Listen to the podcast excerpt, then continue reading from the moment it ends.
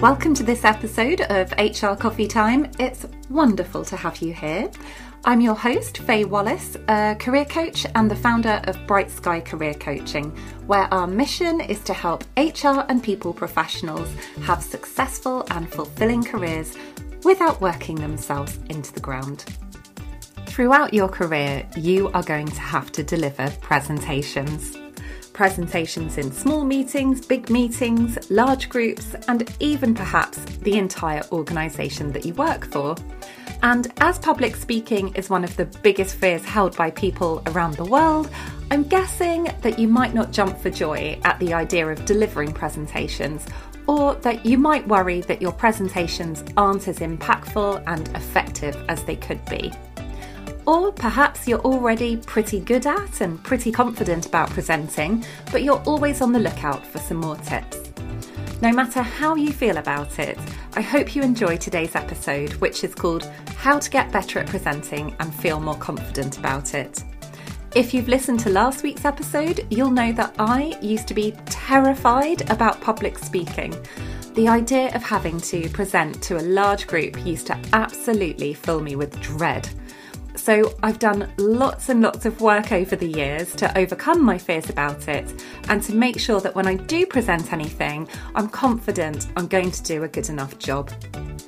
To tackle the physical response to the nerves that you might get about public speaking, I created last week's episode for you, which was called Five Ways to Feel More Confident in Your Next Interview, Meeting, or Presentation.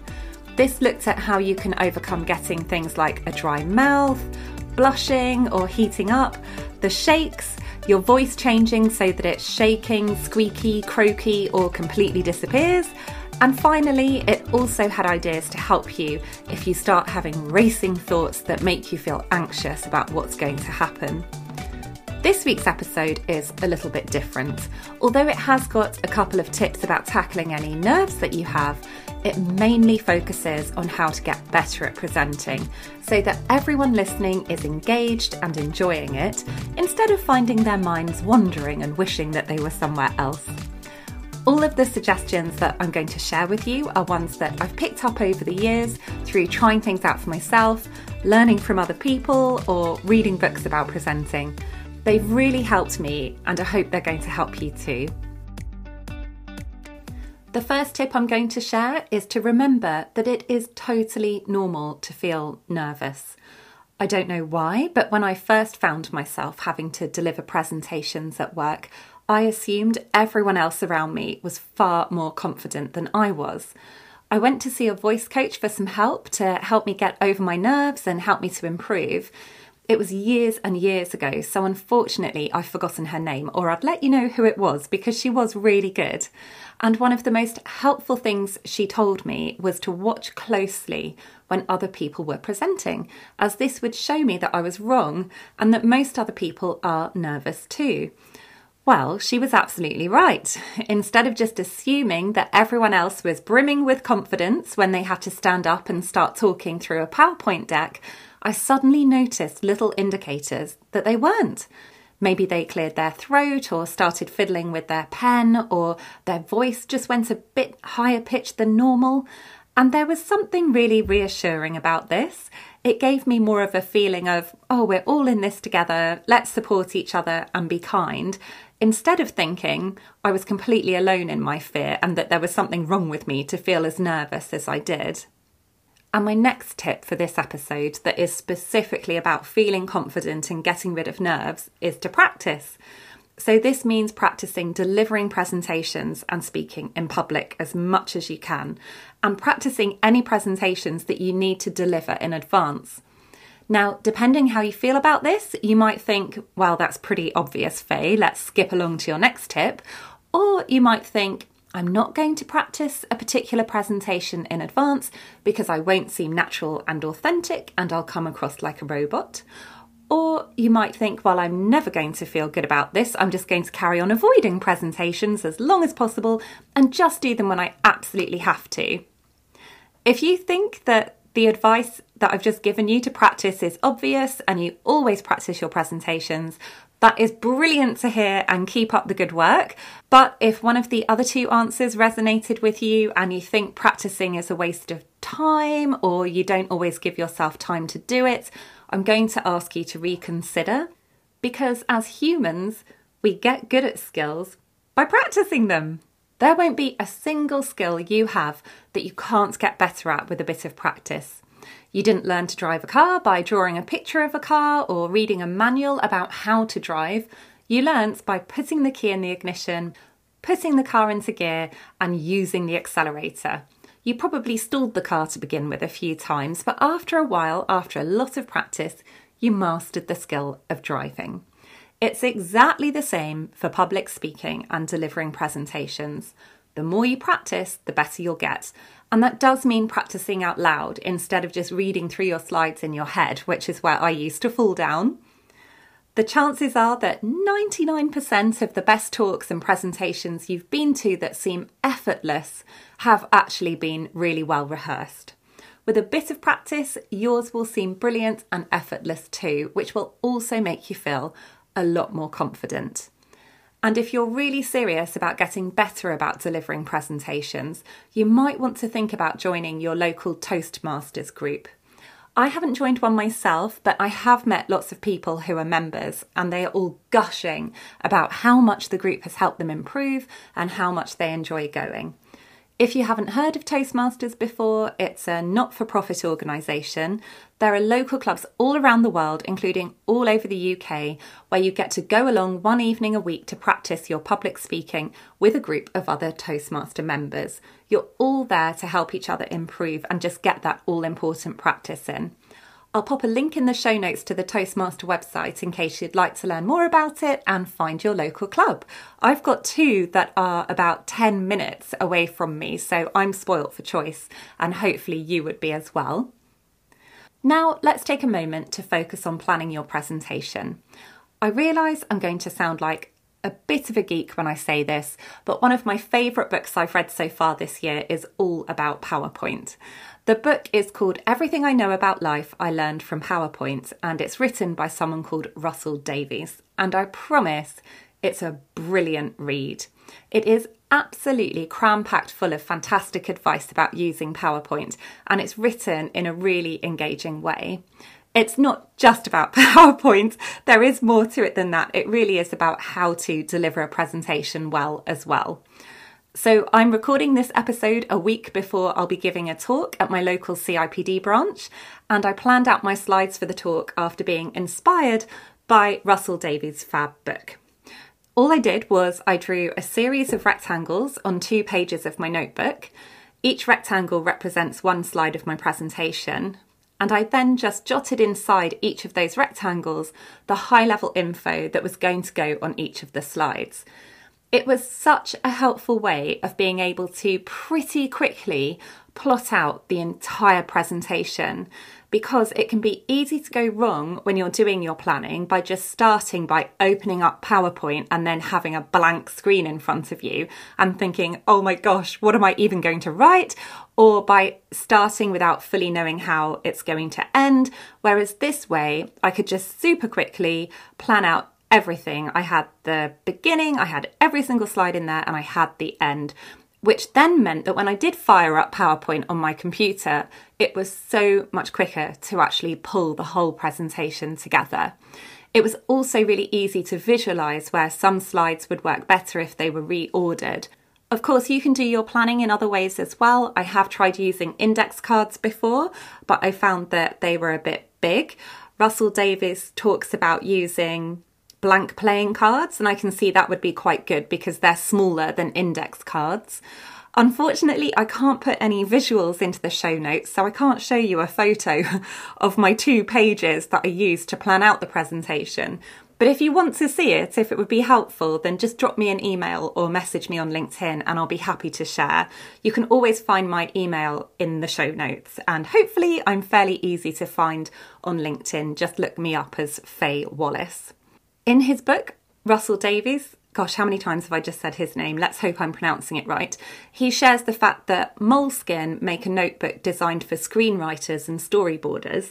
And that notebook has got the blank rectangles on the pages for you. So you don't even have to draw the rectangles yourself. So you can always take a look at one of those as well if you like this idea. It was reading about the Moleskine notebooks that made me decide to just try drawing them out for myself. The next tip comes from the same book. In fact, the book is so good, I feel like I should probably have invited him onto the show to ask him to do this episode for me. One of the big takeaways that I took from reading the book was how important it is to explain any data and diagrams that you're including in your presentation. Don't just put up a slide with a graph on it or statistics and expect everyone to understand what the message or learning is that you're trying to portray with this graph. Instead, add in arrows and add in text to point out what the key information the data or diagram shows. We've all sat through presentations when graphs and data have appeared on the screen and we've had no idea what they mean. The problem is that when you're the one who's really involved with the data, when you're the one who's responsible for the employee engagement strategy and you're taking everyone through the results, it's easy to forget that other people haven't already stared at the data for as long as you have, or they haven't dug into it, or they haven't spent hours thinking about what to do next now that you have the results. So, you need to make it easier for people to understand and buy into what you want them to take away from your presentation. I have a good example of this for myself. I was recently in talks with a potential sponsor for this show, and they asked me to send them all my podcast statistics. So I gathered everything together and sent it across, including a line graph that shows the number of downloads, and it showed that the number of downloads climbed steadily every month. So every month I'd have more downloads than I had the month before, which was great to see. But there was one blip in the downloads. In December, the line in the line graph didn't climb up. Instead, it dropped down dramatically before it climbed up again in January. So I made sure that when I sent over this visual, this line graph, that I also explained in a paragraph above it. So I sent some text as well. This wasn't a presentation, but it's a similar concept. So I'm sure you'll see where I'm going with this. I sent over some wording to explain that the drop had happened because I took two weeks off from the podcast in December over Christmas. So that meant there were two less episodes for people to download that month, which is why it looks really bad, like I have a huge drop in listeners. But of course, the potential sponsors did what I might well do and what lots of people would do, and they hadn't read all of the text and all of the wording that I'd sent over. Instead, they'd just looked at the picture. So when I spoke to them, they said, This all looks great, Faye, but oh, it's a shame about December. I guess maybe that was a bit of a blip. So I explained what had happened. Thank goodness they brought it up with me. And if I'd read Russell Davies' book beforehand, I would have known to have added a big arrow to the dip in the line graph and then a title next to it, just some wording printed on top of the line graph saying, dip because of two week break or dip because only two episodes were released instead of four. And then they would never have had that question mark about it. It would have been explained really quickly and easily. So, hopefully, that example helps to bring the idea to life. And another reason to spell things out when you're using diagrams and charts is accessibility. My dad is partially colourblind, so if you show him a bar chart or a pie chart with brown, orange, and green colours on it, he'll struggle to tell the difference between them or to know which one you're talking about if you ask him to refer to the green bar on the bar chart or the brown coloured bar on the bar chart. Now, I'm pretty sure that 99% of people who dad has met throughout his life probably have no idea that he's colourblind and that he would ever struggle with that, which I'm guessing is probably the case for lots of other people as well. So this is another great reason to make sure that you're clearly labeling stuff and pointing out what the takeaways are that you want people to be able to take from your presentation if you're using graphs and diagrams. And that brings me neatly along to my next tip, which is to make your presentation accessible. This is something I've been thinking about a lot recently, and that I became far more aware of when my son was diagnosed with dyslexia, and I realised what a challenge it can be to read lots of text on a screen, or even just to have to read something that is on a bright white background. A lot of people with dyslexia can read more easily if there's a slightly coloured or off white creamy background. In fact, a friend with dyslexia told me how it can look like the letters are dancing around the screen for them, jumbling around, if those letters are printed on a brilliant white background. Then, talking about accessibility, I absolutely cringe inside to think of times in the past when I've said, I'll let you read what's on this slide instead of me reading out the wording, if there are quite a few bullet points on there, because I'd seen someone else do this and I thought, oh, that's a good idea that will make sure I don't seem boring because I've heard people say, don't just read the slides, make sure you're bringing the slides to life. But of course, for anyone who was partially sighted or dyslexic, I would have instantly been making their experience of the presentation more challenging. So I will never do that again. I can't believe I did it now with hindsight. I think that lots of us, and I absolutely include myself in this, don't realise how inaccessible we make our presentations sometimes. If we don't find something hard to access ourselves, it can be easy to forget or not realise that it might be hard for someone else. Now, I'm not going to pretend that I've got this totally cracked and that I'm brilliant at it. That's definitely not the case. I'm very much still learning, and you might already be leagues ahead of me when it comes to making sure that your presentations are accessible. So, if you have any advice or resources that you think it would be useful for me to know about that I can share with the HR Coffee Time audience, please do let me know. I would love to hear about them. I do know that Microsoft have done a lot of work on accessibility and PowerPoint. I hadn't realised until very recently that if you're working in PowerPoint and click on Review in the toolbar, there is then the option to click on Check Accessibility and you'll then be shown a list of potential accessibility issues with your presentation with recommendations on how to fix them, which I think is just absolutely brilliant. In fact, there are quite a few free resources on Microsoft's website about accessibility, so I'll pop a link in the show notes to their main video training about it, and I hope that you find it really interesting if you decide to look at it. My next tip is to think about your timings so that you can work out how many slides you need. If you're presenting on a topic that you know a lot about or are passionate about, it's easy to get carried away and cram way too much into it so that you end up running out of time to cover it all or you end up speeding through the last few slides at 100 miles an hour. I have done that so many times in the past. I know it can be hard to get timings right, even if you've practiced your presentation, because often we end up going slower or faster than we think we will once we have our audience in front of us. So, what I do now that I've just learnt the hard way basically is as a very rough rule of thumb, I think it's a good idea to assume it's going to take you at least two minutes to get through each slide in your deck. So, if you've planned your presentation out, look at the total number of slides you have, times them by two, and you'll instantly be able to see if you have too many for the amount of time you have allocated. Then strip out any of the ones that aren't essential for the message you're trying to deliver. That brings me to my very final tip for this episode, which is to think about using some props or introducing other resources to help reinforce your message. Now, you won't be able to put this tip into action all of the time, but it is worth thinking about using it when you can. You can introduce props in a really simple way just to help shift the energy in the room a little bit and give people a break from looking at the screen.